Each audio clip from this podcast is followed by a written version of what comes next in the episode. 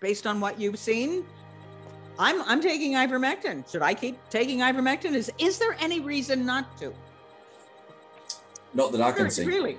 I mean, we have I mean- critics that are saying, "Oh, oh no, no, no! You have to have a much bigger study. You have to have a great big study coming out of Oxford in order to prove anything." Do we really at this point? Well, I mean, the whole point of a, a meta-analysis is to replicate a big study. So I think you know that's essentially been done.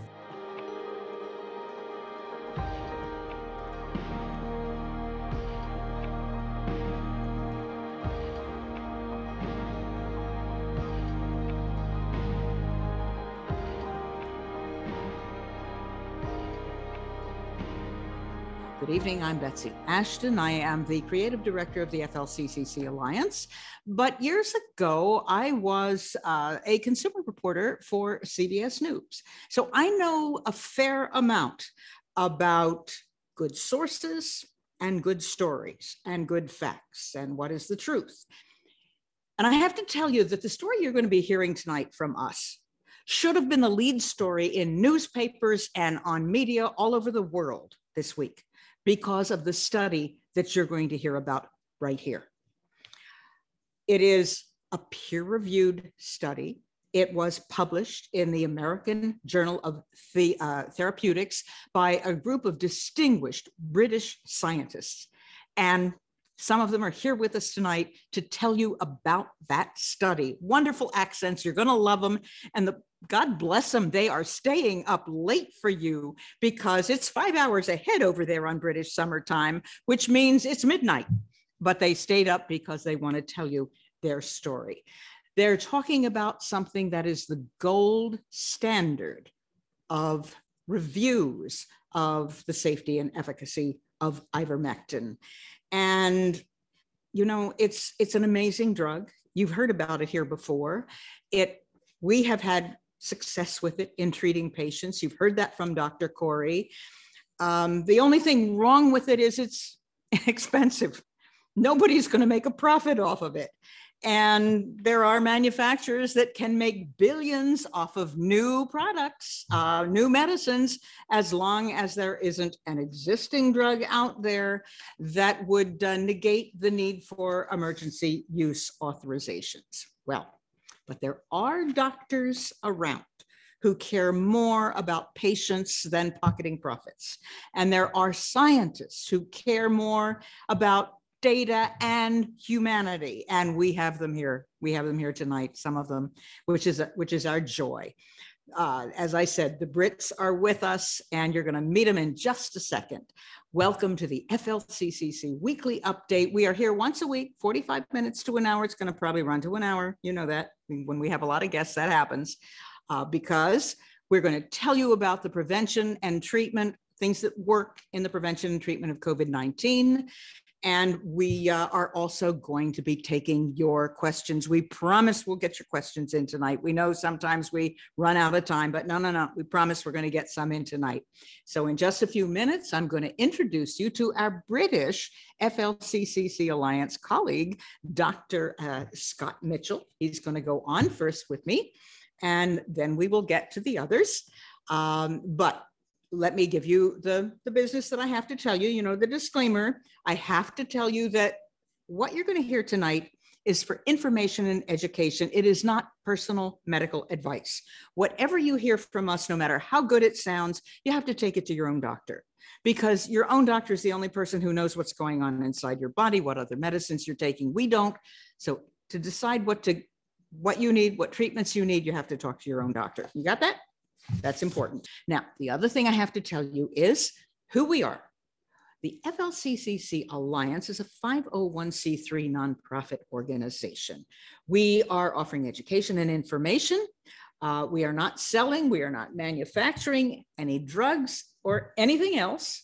Um, we have no financial interest whatsoever in ivermectin or in any of the drugs that are part of the protocols that our doctors are using.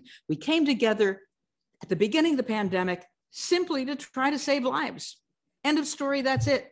That's all you really need to know about us, except we do live on your donations. And some of you have been, God bless you, you've been sending them in. Thank you, thank you, thank you for all that you've been doing for us. You're helping us save lives in a pandemic. And the first thing I want to do now is have you meet our British member of the FLCCC, Dr. Scott Mitchell. Come on and meet the audience. And will you please uh, tell them this wonderful place that you live in, where it is, and what you do, and how you got involved in all of this? Go ahead, well, Scott. Well, good morning to you uh, from here, Betsy. It's just good morning, midnight. right? It's after midnight. I, I've I've been working all day, but um, I'm dedicated to this, so I've stayed up late to participate because I, I feel this is very important. So it's it's it's it's only seven p.m. there over in Eastern time, but I say it's just past midnight here. So I'm I'm hitting the coffee hard to keep going. So there we go. Well, we're glad to have you. Tell us, you know, um, where show folks i know you have a picture there of you're in guernsey. Show them what it looks like and uh, you've got some lovely slides and uh, and how you got involved in this study and what you what it's all about because it's pretty big.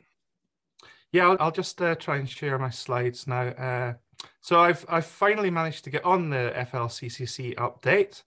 Uh, they've obviously had the the best looking doctors on uh, before me but um, i've done my hair and you know trying to look my best.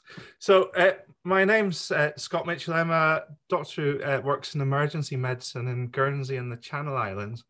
I don't know if you can quite see there because it's quite small, but uh, we're situated between the south coast of England and the north coast of uh, France, Normandy. So there's two main islands that sit in the English Channel. Guernsey's a little bit more north and slightly more slightly smaller than Jersey. We have a population, I think, around 65, 66,000 people now. So we're relatively small. And we, we've had a relatively um, good outcome in the pandemic, per, perhaps from good public health measures and also the fact we are an island and being able to um, close our borders. And actually, we have a relatively normal life on the island itself now.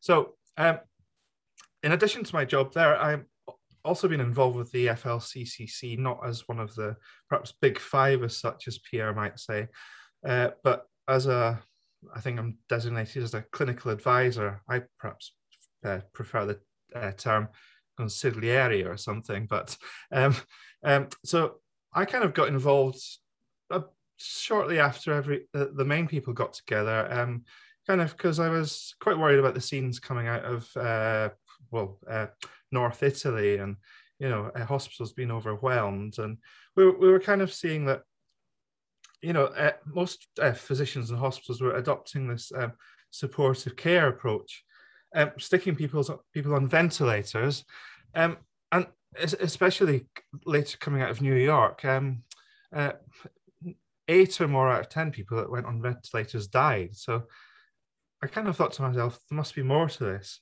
I noticed the Chinese and whoever were using certain things, trying certain things. One of them was vitamin C, and I knew. I know uh, Pierre is kind of our president, but our our godfather is really um, Paul Marik, and and he's been, you know, really doing a lot of work in vitamin C previously in sepsis. So I thought I'd get in touch with him. Uh, I didn't really expect much of a response, but got back to me with this whole treatment plan for COVID, and I thought brilliant. You know, someone's actually thinking about how, how to treat this disease rather than not doing very much and trying to keep people off ventilators. And subsequently, we've realized that, you know, putting people on ventilators, you know, is, is actually harmful. And we actually should try and do our best to keep people off ventilators and offer treatments uh, within the hospital, which kind of our group started with um, our angle towards treating people in hospital with the, the Math Plus protocol, uh, methylprednisolone, uh, ascorbic acid, vitamin C, thiamine, um, heparin, and a few other drugs. And actually, we've been quite vindicated about uh, recommending these, um, especially steroids, which were very debated early on and actually recommended against by the WHO. Uh, but after the recovery trial on dexamethasone was published, uh, um, well, everyone's using steroids now to treat COVID in hospital unfortunately, as a, as our group thinks, uh, well, perhaps the dose is a little bit small for particularly severe COVID. So that's that's that's my background in it. I'm also um, been involved uh, unfortunately, she hasn't, been able to be with us tonight, Dr. Tess Lawrie.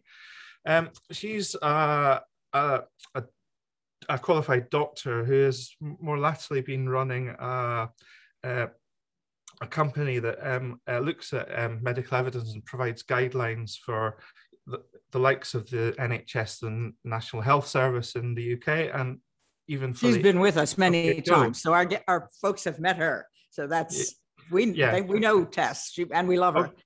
Okay. So um she um saw Pierre um, went before the Senate committee in early um, December look, looking at early treatments treatments. Uh, Tess saw this I think between Christmas and New Year uh, just in December and thought oh what's he saying and decided to look at the data herself analyze it and thought well, on ivermectin, I thought, well, there's something here.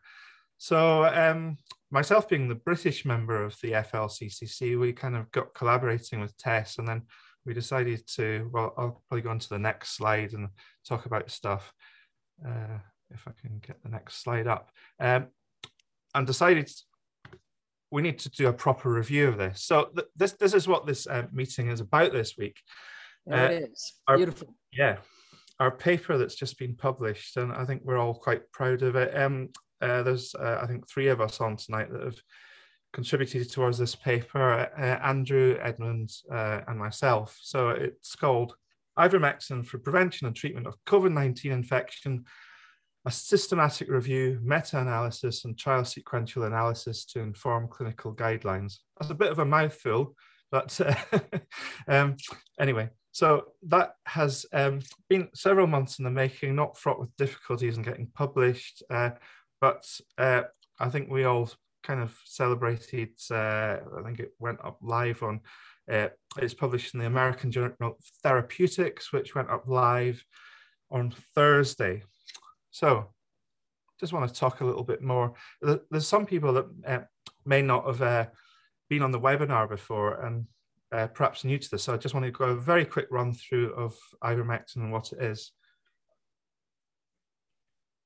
So the ivermectin was discovered in the soils in Japan um, from a bacteria called streptomyces. I don't know why they're digging around in the soils, but hopefully trying to find things because a lot of products in medicine are found in nature. You might remember penicillin and Fleming was a fortuitous discovery. Um, I, I, gather they must have tested it on uh, various uh, diseases. I think they found in mice that it was active against parasitic diseases, worms. It's been in use for nearly 40 years with close to 4 billion doses administered. It, looking at the safety data from the WHO's um, uh, drug adverse reaction reporting, it's got an impeccable safety profile it's extremely low cost costs in most countries, often costing a few cents or pennies, uh, depending on which side of the Atlantic you're on or whatever. And I think the most interesting thing, it was never designed for one purpose, is, it is a natural molecule. So there have been, uh, it's been looked at um, even for viruses previously, but uh, how um, ivermectin for COVID came about was there was an Australian study uh, out of the lab around it was April last year um, that demonstrated that um, ivermectin had efficacy. It worked against uh, COVID in the test tube. Now that doesn't always translate to working in the human body for a lot of factors, but later on, the, the latter half to uh, latter quarter of the year, there were several more studies coming out um, from around the world giving a signal that ivermectin worked uh, in COVID in the body possibly in all stages of this disease. So I'll just move on. So, um, so I, I mentioned before, um, kind of Tess was the lead on this, and she grew, uh, brought a group of us together. Um, i think we should say one thing. We we should say that she was going to be on tonight, but she had two more talks she had to give tomorrow on this early. And so it was a little tough. And I think we ought to say it was her birthday tonight, too. And she deserved to at least have a nice dinner and a celebration on, on that. So happy birthday, Tess. But she also wanted to give the rest of you guys a chance to meet the public and for people to see you too, because she has been here. She has run the BIRD conferences and is well known to all of our audience. So we're really we we um, we miss her, but we're happy to have you, Scott, and we're happy to have Edmund, and we're happy to have Andy, who are coming up. Yeah, so absolutely, and yes, happy birthday, Tess. so, um, as I said, tested this preliminary um, analysis of the data, but um, to maybe get more uh, respect, um, Cochrane is, uh, as, as a, uh, um, a lot of people maybe may or may not be aware, um, an organi- organization of scientists, etc., who um, look at um, collating data and studies uh, on, uh, you know, uh, you know, questions and particularly often healthcare. Um, there's a question: Does this treatment work? Um, how do you go about it, and how do you find the answers? Um, so th- this works by, as I say, setting a question and then then getting the results from um, what, where do you look? You look for the data, and in, in medicine, you look in uh, for for the literature on studies and uh, medical articles. So um, we decided to set up a um, review of this and uh, search all the medical databases. There's a few of them which I won't go into at the moment on ivermectin, and we covered everything up to April the 25th. So it's considered the gold standard, is it not? The Cochrane methodology. If you yes, do uh-huh. that, you're going to get with all the studies that you put together, you're getting really the best that you can get. Yes, I, I think so. Um, I'm far from an expert in this. Um, I, you can probably speak to uh, Andy, the statistician, after. But yeah, I think Cochrane has um, probably got the highest uh, reputation in terms of, you know, um, the the the, the um, way that um, uh, evidence is analysed from from their protocols. So we um, set some questions as to looking at ivermectin. Um, probably the most important thing in terms of primary outcomes is, you know, does ivermectin stop people dying? Um, and then uh, there was also some uh, uh, looking at the data and whether um, ivermectin stopped or reduced uh, COVID 19 infection and some secondary outcomes, including, I haven't listed them all here, time to PCR negativity, clinical recovery, um, symptom improvement, etc. So, uh, as uh, as has probably been discussed multiple amounts of times on on uh, the FLCC webinars, uh, most doctors and scientists will not look beyond randomized controlled trials. These are trials that um, uh, pit a treatment against either against another treatment or a placebo, which is a, a dummy pill. Uh, the, the best sort of these trials are what we call double blind. I, both the person getting the treatment and the person running the study doesn't know which group. Mm-hmm. So they're divided into two groups usually, which group gets which treatment.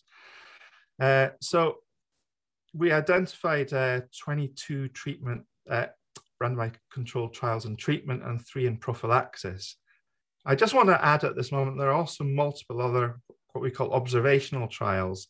So these are trials that haven't been randomized, but people may have looked at uh, perhaps retrospectively at um, cohorts or groups that have been given one treatment against the other and see if there's a pattern.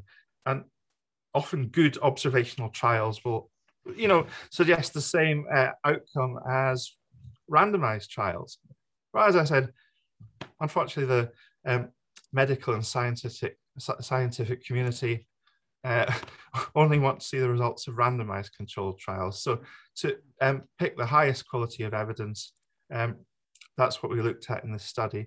And these trials were looked at in, for, for, for risk of biases and um, whether such as things as were both groups blinding, whatever, and the quality of evidence. Um, so um, evidence can be graded from, uh, you know, uh, the, the, the pinnacle of evidence is what we call a meta-analysis. I look at a large group of uh, randomized controlled trials, and probably the lowest quality of evidence is, um, you know, expert opinion. So let's move on to the next slide. Uh, so bringing up the primary outcome results, um, which um, the, as I said, the most important one is probably death. Um, and we found that ivermectin in COVID-19 provides a significant survival benefit. And we put that at moderate certainty. Um, people might That's want to hear high. Yeah, Yeah, That's well, big to have might- moderate. yeah, Yeah, people might want to hear high certainty, but you, you, you need um, massive groups of uh, uh, randomized controlled trials with loads of patients in them. I believe, if you correct me if I'm wrong, that um, you know the Oxford Recovery Trial on dexamethasone would probably just come under moderate certainty because it's one single trial, although it's got a lot of patients in it. To get a high certainty of evidence, you've got to get multiple trials of that um, you know equivalence to to say that. So meta-analysis of uh, uh, 15 trials on all-cause mortality. So we found um, that ivermectin reduced death by an average of 62%. So I think that's quite significant. And the risk of death uh, in hospitalized patients, uh, those treated with ivermectin, 2.3% versus 7.8%. Um, a lot of these trials were run in other in other countries, so um, that might strike people as being a bit lower than you might expect from uh, maybe in the US or the UK. But I know certainly in countries such as India that people were put in hospital with milder symptoms than uh, you would have had in in uh, in other countries. So perhaps that's why the um, figures are lower there. Okay. Uh, next slide. So I was like, the secondary outcomes. Um, this was this was a bit more difficult to judge because uh, it was a bit more difficult to gain the data from the studies, and I've and we've put low certainty evidence here. That this this again doesn't mean that um, the evidence is very poor. It's just there were a few data and few studies to say whether this um, um, was a pattern. So it doesn't mean it's uh, not effective. It just, I think on these outcomes, we need more data. Uh, Edmund's going to speak a bit more about prophylaxis. Now, I just want to clarify prophylaxis means prevention. Uh, so there are a relatively small number of studies in, in, in the uh, analysis, uh, three studies, although they had quite a fair number of participants. Um, some healthcare workers, and also amongst contacts of people positive with COVID. Um, so the, the data from our paper and statistical analysis suggests that um, uh, giving ivermectin to prevent infection reduces the chances of your infection by 86%. And if you compare that to the vaccines, that's very good. Um, and in these studies, uh, incredible yeah, co- comparing the groups uh, between no ivermectin and ivermectin, um, in the group that got uh, ivermectin, only 5% got uh, infected with COVID 19, versus almost 30% in those who, who didn't get it. Uh, again, we have to rate this evidence low certainty due to the low number of trials and study design limitations. But uh, again, I must just uh, reiterate that um, that's um, because of uh, the, the, low number of trials and low number of data. Uh, and I, I, think we have to give a um, honest uh, rating of the um, certainty of the data uh, for that. quick drink. Well, I think we need to bring in a statistician here uh, uh because it's uh, uh, we're running a little long, and we need to get uh, some of these other folks in here who have worked on this. Uh, yeah. Do you have any I, I, much more? One I, more. Here? I, think this is the, the penultimate slide, so I'll okay. be done in a minute. So, sorry to bore you, Betsy. um, no. So I just want to quickly mention because as well as being um, effective, efficacious in the treatment of a condition, it, it's also perhaps at least more important that what you're using uh, looking at in the trials is safe. So there are very few events, um, adverse events in the trials to reach statistical significance. So um, we've also got looked at safety studies um, and they suggest that giving doses even 10 times what you would use for parasitic infections is safe. So I'll quickly conclude. So my closing statement is why don't we adopt ivermectin now?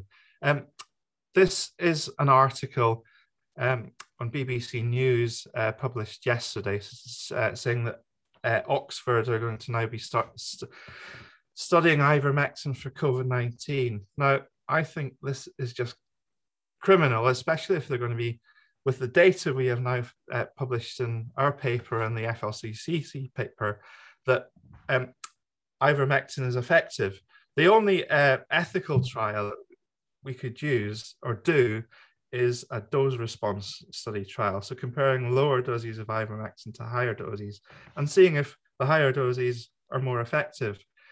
Um, I I just think there's en- enough evidence uh, uh, and that um, ivermectin is a very safe medicine and there's enough evidence now to uh, show it's uh, efficacious and yes the vaccines are coming in which hopefully prevent severe illness and death. But I really just think um, ivermectin should be seen as a bridge and a complement to vaccines, and it's especially an option in low and middle income countries who may not be able to access the vaccines for some time. So I'll stop there and uh, let you Thank carry you. on. Well, thank you. Let's bring Andy in here, Andrew Bryant, who is the lead author of the study. Uh, and Andrew, are, there he is. Uh, you tell the audience, please. Now, you're a statistician, you're a real numbers guy, a data guy. Tell the audience uh, about your background, who you are, and how you got involved in this, and uh, what. Get, tell us why this is so critically important. What the numbers that we're seeing here.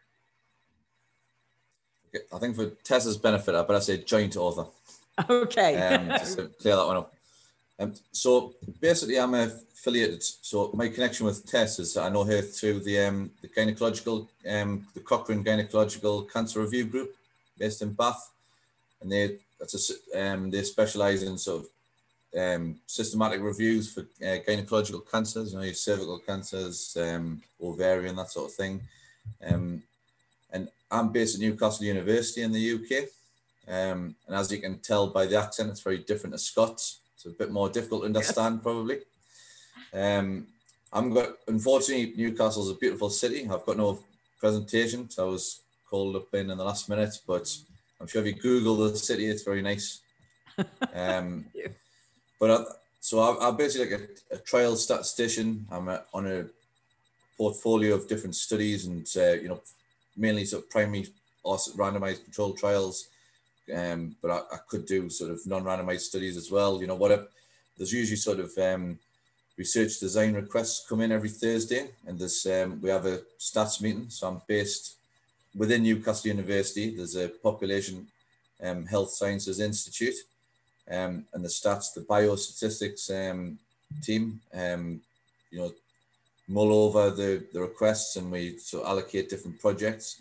Um, and I think my equipoise in most object in most um, projects is that I'm totally oblivious to what these drugs I can't pronounce most of the drugs uh, that come in, um, and I'd have a very lack of understanding clinically. So I think that that's helpful in a lot of ways as a, for a statistician because it does create that equipoise. You've got no preconceptions of what might work and what will happen. You're just basically driven by the data. You're often the blinded statistician. So when you have if you're involved in a primary trial, you might have um, you have your data management committees, um, especially if it's a drug trial. You've got MHRA, um, are very strict on the safety of, um, of drugs within the, those trials. So you've got strict procedures to meet. You might get audited on your work. You know, your computer code is it up to scratch? Is it reproducible? If I got hit by a bus, could someone step in and reproduce that analysis and take over? Um, so I, you know, I think you have to have equipoise. And I think in terms of the ivermectin work, I had no idea what ivermectin was. Um, it's just through, um, I had, you know, I think Tess just approached me just to get someone to help leads in front of the review, just for the, you know, who knew how to do it, right? You knew the method. You well, knew what to look well, at. I mean, Tess is very competent. She knows the method, but I think you know she's obviously yeah. a company's very busy on other projects as well. So I think it's just someone just to help help lead and and to have input, you know. And I think um, and obviously I, I drafted in um, a health economist uh, on the work as well. Um, so Sarah Hill, based in Newcastle. Um, and I've never never met in the flesh any of the people, any of the co-authors other than Tess in the past um, through the the gynae cancer uh, work for Cochrane. Um, so I think in terms of, um, yeah, sorry, you were going to ask. I was just going to say, so you're truly an independent scientist. You know how to do the data, and you didn't know anything about ivermectin, and you start to look at these trials, and you start to put it all in. And and what, what was your impression as you start started the data started coming out? What what was how did you how do you read this as its importance, well, and what's it telling you? I mean, my employer is Newcastle uh, University. Um, I do, I am a, a freelance statistician doing a, an occasional bit of work, but not much. You know, mainly just peer review work for the uh, the Gynae Cancer Group as statistical editor.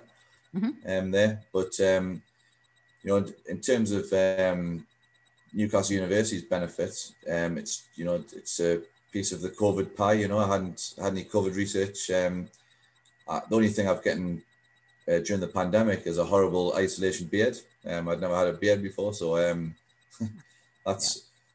But I think in terms of the, um, it was nice to get get involved in some COVID research because a lot of the colleagues um, are have been doing work. Um, some of them specialize in sort of adaptive designs and things like that. So the, you know the different arms um, in the Oxford trials. So I was I've often questioned them since, you know, why the ivermectin wasn't on one of the arms. You know, so an adaptive design would be you could start with eight arms and then you'll drop based on stopping rules if one's not looking like it's um, being effective or it's not safe, and then you would sort of try and just, you know, trying to ascertain um, which which of the drugs would be best as treatment. Um, so yeah, I'm very absolutely new to ivermectin in terms of you know what was, but that's absolutely irrelevant. I think it's it's actually sometimes helpful, and um, being an analyst or statistician, not having any preconceptions. You just you're just driven by what the data comes in, and you analyze accordingly.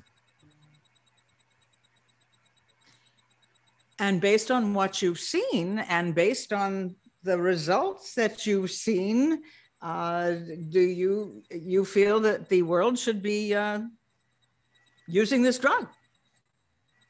Yeah, I mean, it was it was my suggestion to do the trial sequential analysis as an add-on to the certainty of the evidence. So I think the certainty of the evidence is you've got to outline that as a, in a transparent way because I think the, the readership of these reviews is for a lay audience. So I think you know that you've got to drill down on the technical terms and the analyses and you know just just basically say what it is on the tin. You know what does it all mean? Um, and I think the certainty of the evidence is a it's a crucial component. I think it's it's been well developed in the Cochrane world for, for a long time now. Um, and it's basically just you know how trustworthy are these results to um, you know and I think the the, th- the main things to consider we have got a, a strong results you know the, point estimate and the, the reduction in the risk of death for the primary outcome and various other outcomes um, is strong but you know there's various other caveats um, associated with that so you, you would look at the risk of bias within the individual studies. Um, I think there's only three studies within the 15 included that uh, we deemed to be at high risk.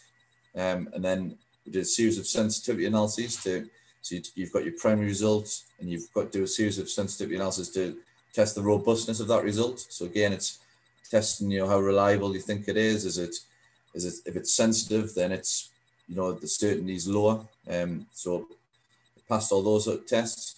And the trial sequential analysis is basically just a, a fancy name for doing something quite simple, really.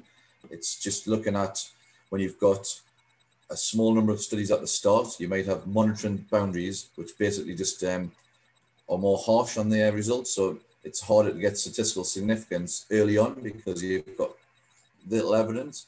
And as the evidence accumulates, uh, the boundaries are a little bit more lenient because you've got more numbers and you've got greater number of events at the end. So the event being deaths, so which is an unfortunate outcome, but it does add extra additional power to the analysis.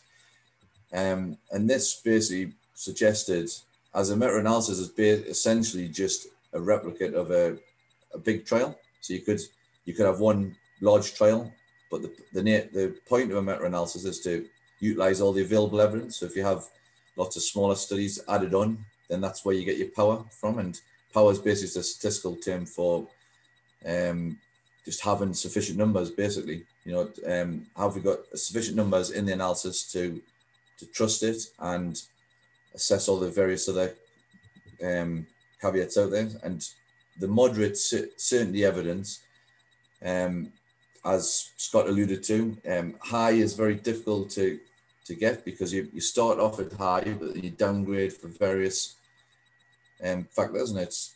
But I think it's if you look at my list of um, publications, I mean, I, there's very few that I've got have, that have been high, and um, I think moderate. To, if you look at the definition of um, moderate in the table, it's saying that uh, you know everything could change. I mean, you don't you can't say anything for definite, but I think if you look at the safety um, within just the review, but if you look at the wider picture, um, and if you're looking at the doses given in the other purpose, so for, for instance, scabies and various other things, then it has proved to be to have a very good safety record, especially in the number of people dying from it. It's been very few.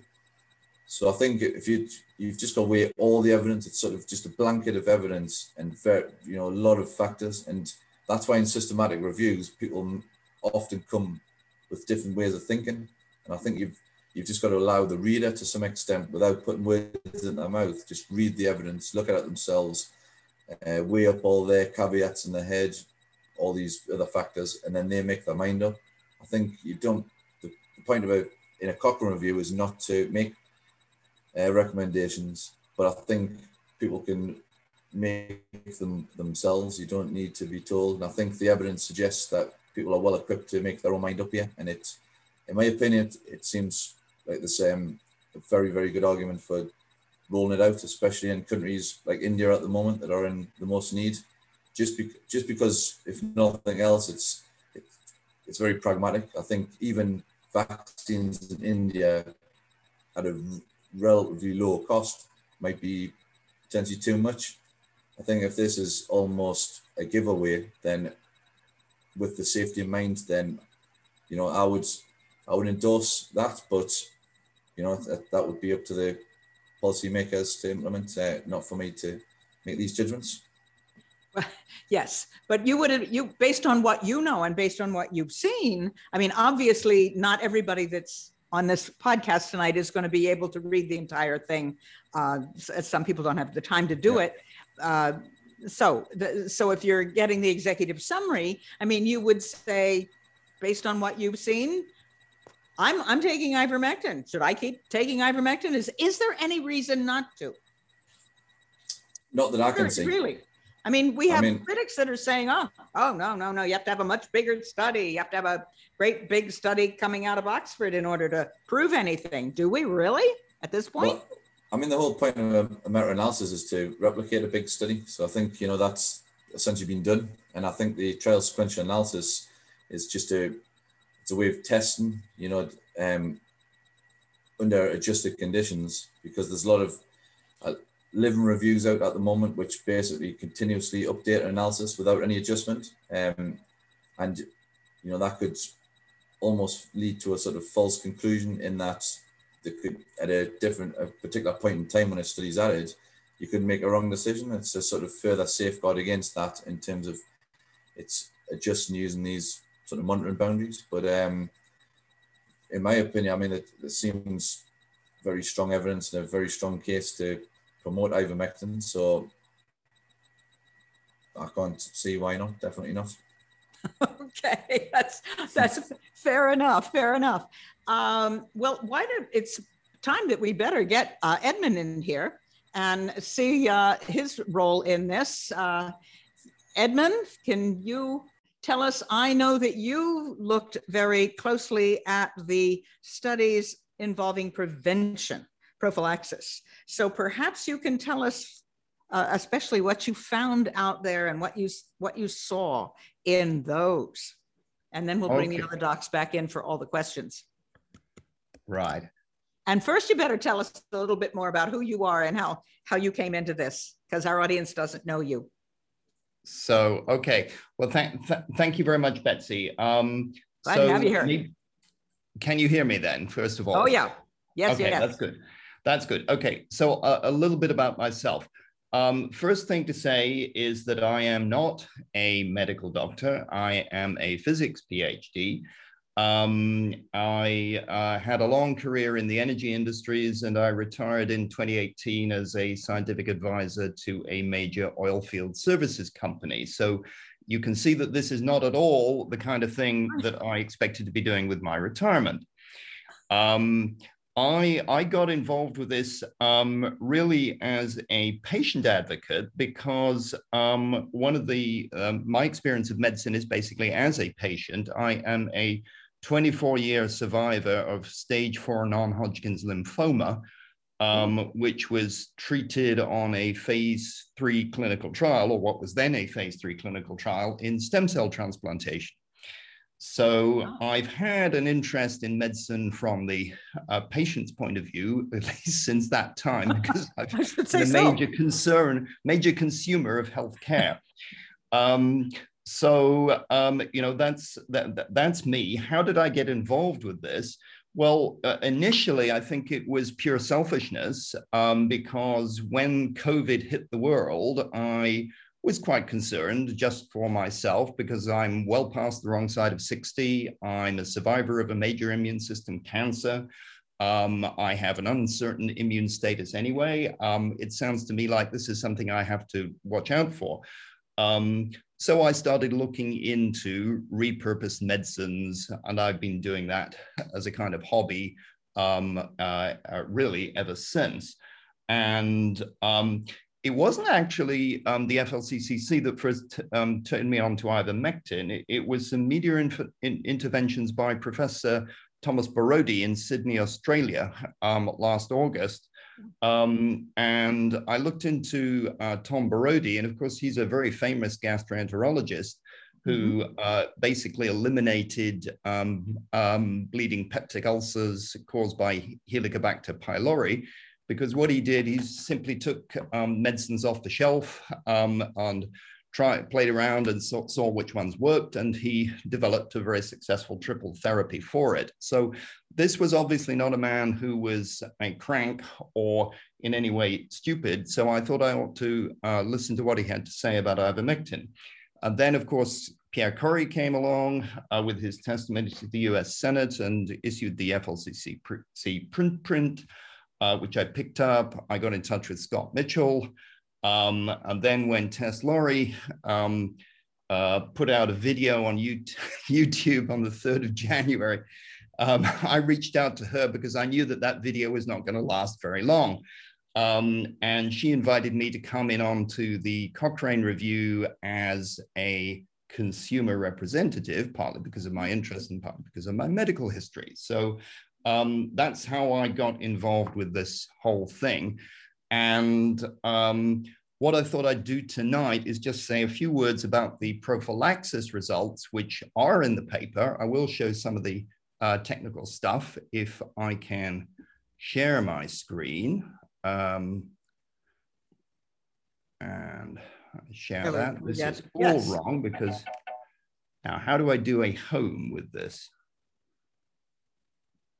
This is maybe I have to go back. Oh yes. Okay, here we are. Here we go. Um, this was this was intended to be the the the uh, first slide, and uh, you all warned me not to show uh, too much st- statistical stuff, and there I've gone and done it. Um, but um, this is perhaps one of the easiest graphs in the paper to comprehend um, because it's uh, it's dealing with the prophylaxis trials. So these people are not necessarily sick. It's a question of do you get sick um, if you're in contact with uh, with COVID cases and you're taking ivermectin, um, measured against, of course, a control group where you're not taking ivermectin.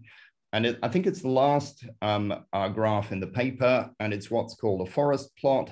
Um, if you've not seen these things before, there's a whole bunch of them in the paper, so it seemed reasonable to take you through uh, at least one of them. And there were three trials that were identified that were randomized trials and therefore qualifying for the review. um, that dealt with prophylaxis.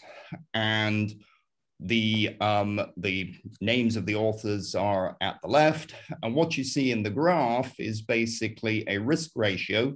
Um, and further to the left means that ivermectin is good, further to the right means it's not so good, or maybe it's not working at all. But the, the basic message here is that everything is in the left-hand side, which means that ivermectin reduces the chance of getting sick. And of course, this is a quantitative measure.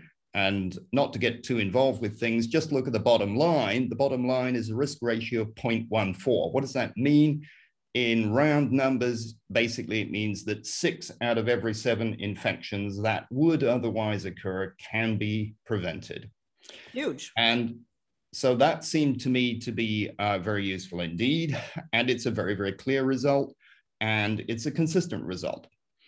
So, um, but the main thing I wanted to say here is, and this is going beyond the paper, is that this is the tip of the iceberg.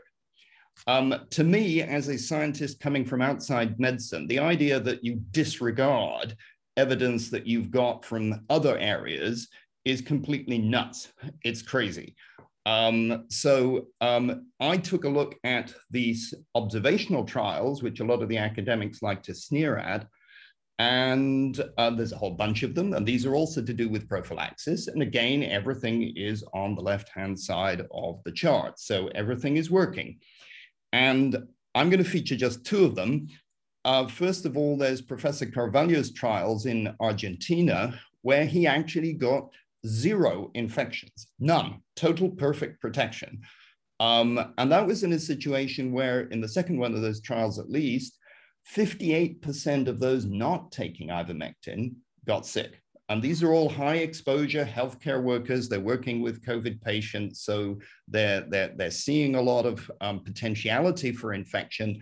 How many of them got sick? None. Big round zero. And uh, that is, I mean, just astonishing. Um, the numbers were like 800 healthcare workers in the second of those, of, of those studies. Um, the next trial I want to feature, though, is I think the largest trial to date of ivermectin, possibly for, for, for anything, but this was for prevention. And it's basically the entire staff of the All India Institute of Medical Sciences um, outside Delhi. And you can see that over 2,000 people were taking ivermectin prophylaxis. And you know only 45 of them got sick. And what does the quantitative measure tell you? Well it's 0.18 remember the figure we had from the randomized controlled trials? It's 0.14 the, the, the numbers are basically the same as delivered by the uh, randomized studies so again everything here is consistent and if you want to tell me, again, as a scientist coming from outside medicine, that all this arises by chance and it's just a fluke or people are deluded, um, I, I have to say, well, you know, you're out of your mind. Of course it's working. It's obvious. So um, that's, that's, those are the studies. Ivermectin works in prophylaxis, of that I've got no doubt. What I want to do here, and this is just a, a, some original observations of my own, I looked carefully at Dr. Shouman's study. This is one of the randomized controlled trials that was, was in the first group of three. And this is, to my knowledge, a unique study because it was of household contacts. And that means you know how many index cases you have. Those are the confirmed cases of COVID. An index case is a confirmed case of COVID but they're living in a household. And so they have the potential to transmit it to members of that household. And that enables you to make an um, estimate of the reproduction number. And if I don't know about the how it is in the states, but I think in in in England, um, just about everybody in the country has heard of the R number because the government is absolutely obsessed with it. It's completely obsessed with it. And everybody knows that if it's bigger than one, then this is bad because the, the, the epidemic is spreading. And if it's below one, hey, we can uh, heave a sigh of relief and hope to get back a little bit of normality. So this was very interesting to me because when you do the, um, the calculation of the reproduction number, what you find which I've tried to summarize on this little graph here, is that without the, the ivermectin prophylaxis, yeah, Dr. Shouman found basically a reproduction number which overlaps with the other literature where somebody's done a meta-analysis of all of the data on the reproduction number, which is out there. And then when you take ivermectin prophylaxis, there's really no doubt that the reproduction number is well below one. It really is well below one. How sure am I of that statement? Well, I put some confidence intervals on it and thinking as a kind of physics geek, I thought this had to be a solved statistical problem, and it is. It was solved in the 1930s by a couple of guys called Clopper and Pearson. So the um, confidence intervals that I have there, which is basically the width of the green bar, um, are you know defined statistically. There's only a five percent chance that it's outside the green bar. So it's really very very clear just from this this one study um, that um, ivermectin prophylaxis basically kills off the possibility of epidemic growth in the illness. And so my bottom line conclusion of this is ivermectin prophylaxis kills the onward transmission stone dead. And I'm astonished that nobody has uh, noticed this in this in this paper. It is a unique feature because you know the number of um, of, of, index cases. And um, that's my little original contribution for the evening. And I think I'll stop there at that point. Well, that's interesting because what you're telling me and what you're telling everybody right now is that based on this and based on the analysis of these trials, that what you're seeing is game over. This basically says in normal times, this should tell everybody you take this and it's over. The pandemic is gone. You see, uh, well, um, and one of the things that's happening in England, I don't know uh, whether whether you've heard about it in in, in the states, but the um, the government made an, an awful lot of noise about the so-called test and trace um, uh, program. And the test and trace program, in my opinion, is a complete farce. Um, but uh, and it doesn't really work. um, but if um, if uh, and it's it's being done by highly coercive um, highly coercive measures because um, you can get a ten thousand pound fine if you break the quarantine that uh, you're supposed to uh, go into if you've been in contact with an infected person. Now, uh, if um, instead they said, okay, you've been in contact with an infected person, stay where we are. We'll bring the ivermectin to your house um, and you could you can take that. Um, that would basically, I'm, I think, solve the problem. Why, you know, and it's so uh, safe, it's cheap, it's easy. People would do it because it's in their interests. And um, personally, I, I can't see why we're not using this. Okay, we we I promised we'd get to some questions, and it's getting late in the hour. Let's bring the other doctors in uh, as well, uh, the doctors and PhDs as well as uh, MDs. At any rate, uh, this is really good material. I we're going to have to ask you all to give short answers, but I've got to get these questions in. Number one, uh, from Dr. Austin, I'm getting calls from vaccinated people asking for ivermectin.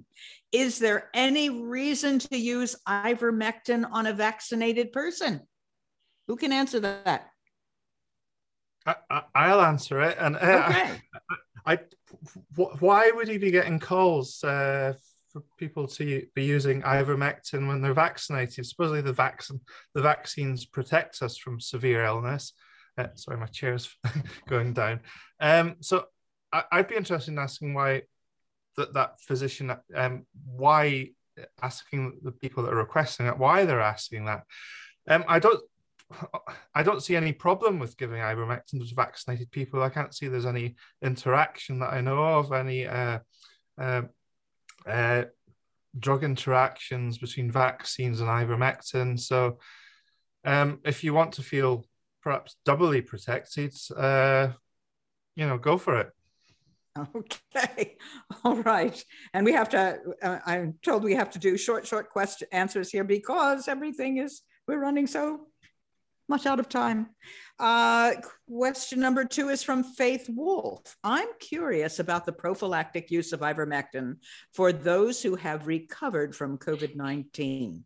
I had it in March before widespread testing and then tested positive for antibodies in November. Should I just continue to trust my natural immunity? Any of you want to tackle that? We might have the we might have the wrong group for that particular question I'm, here. We can take a pass and we can, you know, put this to Dr. Kory when Dr. Kory is unfortunately busy in the ICU. He hasn't been able to join us. He must have some some serious patients that he's he's working with. But at any rate, uh, that's we can take a pass if we don't have anybody that's able to do that. Um, we can try. Yeah. I, don't, want to answer all the questions, Scott? Betsy, but um, that's all right. Uh, but you're the MD. Yeah. But yeah. the question was, what, uh, what was curious yeah. about the prophylactic use of ivermectin for those who have recovered from COVID 19. Uh, she had it in March before widespread testing and then tested positive for antibodies in November. Should she just continue to trust her natural immunity or would using ivermectin be wise? Uh, the, the, been, there has been a few papers recently uh, uh, stating that perhaps the uh, uh, immunity um, conferred from having the infection is, is actually quite long lasting. Um, th- there's more aspects of immunity than just antibodies. There's T cell and other um, um uh, mediated immunity. So, uh, so I think in most people that ha- having had the infection, you've probably got a good um, uh, amount of uh, uh, protection. If I really don't see why there would be a, again a problem taking if you wanted some added, uh, um, you know, uh, protection. protection by taking ivermectin on top. Okay, all right. And then here's the last one we probably have time for. I'm sorry, we didn't get to more. Here, someone says, I want the doctor who wrote me my prescription for ivermectin to give me a document that lets my employers know that I'm on ivermectin. I work for a place that wants to mandate the vaccine, and I want to prove that I'm protected. Have you done anything like this? Edmund, you're you're nodding. What what what do you say to that? So uh, I'm nodding and I'm smiling because I've thought of the exact same thing. Um, uh, you know, so I've have been... I. I'm on ivermectin. right, but I mean, I I don't take ivermectin all of the time because I don't consider that it, you know the the the the illness is, is sufficiently widespread for it to be a hazard. Not in not in England right now. I might do, and I have done when I've been traveling internationally, um, because I consider that to be a, a sort of high risk situation. Um, but I am smiling because of the the pressure that people are coming under to take the vaccine, and I've been um, pressured by some slightly surprising routes, including our own National Health Service, um, saying that I was severely immunocompromised because of my lymphoma history. And that not only should I be vaccinated, but also all members of my household, including um, my um, my own uh, son, who's just 18, um, uh, and um, you know I, he doesn't need it because he's not at risk at all really from from any you know bad effects of actually getting covid. So um, I, I can't the, the, the question of whether you can get a doctor to certify it is actually an interesting one. And I um, I think that this is one of the reasons that um, that governments and politicians like vaccinations so much because it's a, it's um, it's a particular thing that can be done under scrutiny. It can be certificated and recorded, um, and thereby form part of your sort of you know personal biometric profile, as it were. And and they like that kind of thing. Um, and it's much it's much harder to do that um, if you're taking um, a pill as a prophylaxis. But because what are you going to do? You've got to go to the doctor's office to have him watch you swallow a tablet, wash it down with water, and say, "Okay, here's your certificate." I mean, it's. I, it, it's a very, very good question because if you could pr- provide the equivalent of that, then of course um, your your question as problem would be answered. It's going to play out. It's going to. I've I've come across this. I live in New York City, and it's going to be very interesting because we have a lot of uh, things opening up, and museums and theaters and everything else. What are they? They're talking about. Well, we have to demand some kind of certification or something. They're all trying to figure out what to do. And people like me, I want to say, I'm protected. I'm protected with ivermectin. I want to be able to enter places too, because the evidence that you're showing shows that it's excellent protection. That's what we want to get out there. And that's what we want people to know. And I have a doctor who will sign a piece of paper for me saying that he prescribed it and I'm on it. So folks, this is going to be an interesting one. We'll have to follow this. That's that's all the time we have for questions tonight. Sorry about that, but you know, next week uh, we'll be back. We maybe won't have so many people on, so that we, we will have save a little bit more time for questions. But this was big. This is a big, important study, and uh, particularly that stuff on the prophylaxis is key, very key now, which is something that we're all looking at with precisely this as people are opening up. So, gentlemen, thank you all for staying up to a ridiculous hour. It's one o'clock in the morning for you, or what, you know, unbelievable time. And uh, thank you for being so gracious as to talk to our global audience, but so many of us over here on the other side of the pond. And for all of you who are at home, as I said, if we didn't get to your question, we'll be here next week same time, seven o'clock Eastern time, four o'clock in the West, and everything else in between. Um, I'm to tell you that those uh, webinars that uh, they are up on our on our um, which which Joyce told me it's up on our YouTube um, station, right? We have it on our YouTube link. Anyway, we will get everything up on the website as well, but they have been up. The, the 16th, um, last week's program is up and available on the weekly update channel. Um, it's all happening, but we'll, we'll see that you get it and we'll, we'll tweet it so that you'll know exactly where it is. Um, anyway, in the meantime, you know, if you want to keep up to date with us, we are tweeting, we are using YouTube, we are on LinkedIn, we are on Facebook. Yes, they're taking some of our stuff down. That's why we are doing things on Telegram now as well. Um, FLCCC.net is the website. We are doing a lot of recycling and upgrading and finishing and adding. There's a lot to be done there. So stay with us and keep watching. There are going to be some changes, more updates coming. It's a lot of work, and we're, we're doing the best we can. Stay with us, please. The new iRecover trial, of course, that a lot of you long haulers, it's on the website. It's there right on the front page. Again, um, we want to want you to know that we thank all of the physicians who have so carefully put all of this work together and the other scientists who've done the study tonight. This is key. The good science is important. It will be somewhere. We will have it up. You can watch it on Joe Rogan. Thank you, Joe, for doing a great show this morning with Bret Weinstein and with our Dr. Pierre Kory. That's it for right now. Thank you all for watching. Have a good week. Stay well. Take your ivermectin. And we will see you here next week.